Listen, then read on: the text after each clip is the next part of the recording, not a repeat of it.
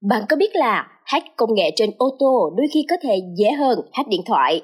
Hơn nữa nếu hacker đã có được truy cập vào hệ thống của ô tô, họ có thể tác động đến các thành phần quan trọng của xe như hệ thống phanh, tăng tốc và lái. Điều này có thể gây ra nguy hiểm đến tính mạng và tài sản của người sử dụng xe. Tại sao công nghệ trên ô tô lại dễ dàng hack như vậy? Hãy cùng tìm hiểu trong podcast ngày hôm nay nha. Sau khi chế tạo ra một chiếc xe, các hãng ô tô chỉ chi ra số tiền tương đương 10% những gì mà ngành công nghệ bỏ ra cho các hacker mũ trắng để tìm và loại bỏ các lỗ hổng bảo mật. Đây là một trong những nguyên do chính khiến ô tô dễ bị hack. Bất chấp những quảng cáo về công nghệ, việc xây dựng của máy smartphone trên bánh xe không hề dễ dàng. Đến tận năm 2023, khi phần mềm ngày càng chiếm tỷ trọng lớn trong ô tô, nhưng chiếc xe vẫn phải chịu đựng các lỗ hổng tương tự như máy tính hay điện thoại. Trong ngành công nghệ có một chương trình săn tiền thưởng khám phá những lỗ hổng an ninh mạng được gọi là Burn Bounty, chương trình săn lỗi với sự tham gia của các hacker mũ trắng. Điều này cũng đã xuất hiện trong ngành công nghiệp ô tô, nhưng các hãng xe có vẻ vẫn do dự trong việc triêu giải. Theo Automotive News, ngành công nghiệp ô tô đã trả số tiền thưởng săn lỗi thấp nhất trong số 8 lĩnh vực được theo dõi bởi công ty an ninh mạng HackerOne – Năm ngoái, ngành công nghiệp này chỉ trả tổng cộng 483,809 đô la Mỹ tiền thưởng, trong khi các công ty Internet trả tới 13,1 triệu đô la Mỹ. Các nhà mạng trả 4,7 triệu đô la Mỹ và cơ quan chính phủ trả 703,084 đô la Mỹ. Trong ngành ô tô, tiền thưởng trung bình cho mỗi lỗ hỏng là hơn 200.000 đô la Mỹ.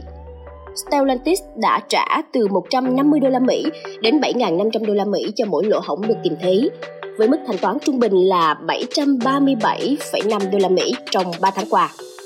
Tuy nhiên, trong ngành công nghệ, các hacker mũ trắng có thể kiếm được từ 5.000 đô la Mỹ đến 40.000 đô la Mỹ cho mỗi lỗ hổng. Năm 2022, Google đã trả 605.000 đô la Mỹ cho một phát hiện lỗ hổng và năm 2017, Eastern đã trả tổng cộng 4,1 triệu đô la Mỹ cho chương trình săn lỗi. Trong khi đó, Toyota đã bị chỉ trích vì trả tiền thưởng quá ít cho một hacker phát hiện lỗ hổng trên website của họ. Theo Automotive News, xe hơi hiện đại không đủ mạnh để chống lại các cuộc tấn công mạng và đây là một vấn đề nguy hiểm vì phần mềm chiếm tỷ trọng ngày càng lớn trong các chiếc xe và điều khiển nhiều chức năng quan trọng. Ngành công nghiệp ô tô đang tụt hậu so với các ngành khác về an ninh mạng. Theo Mohamed Ismail, trưởng khoa kỹ thuật điện và máy tính tại Đại học bang Wayne ở Detroit, Mỹ, thì mất khoảng 5 năm nữa để ngành công nghiệp ô tô phát triển và sản xuất hàng triệu phương tiện được trang bị phần mềm an toàn hơn. Ông cho biết đây là một tình huống điển hình với công nghệ mới khi Wi-Fi và Bluetooth được phát triển cách đây 25 năm. Chúng cũng phải trải qua nhiều năm để phát triển và trở nên hoàn thiện. Kevin Tenney, giám đốc an ninh mạng của General Motors kiêm phó chủ tịch trung tâm phân tích và chia sẻ thông tin ô tô Auto ISAS cho biết rằng hầu hết các nhà sản xuất ô tô đã tích cực chủ động về các vấn đề an ninh mạng trong hậu trường. Họ thường chia sẻ thông tin với nhau trong ngành. Theo ông Tuesday, thực tế các nhà sản xuất đang đầu tư một số tiền lớn để đảm bảo an ninh mạng cho xe hơi. Tuy nhiên, không phải lúc nào người dùng cũng biết rõ về các vấn đề này.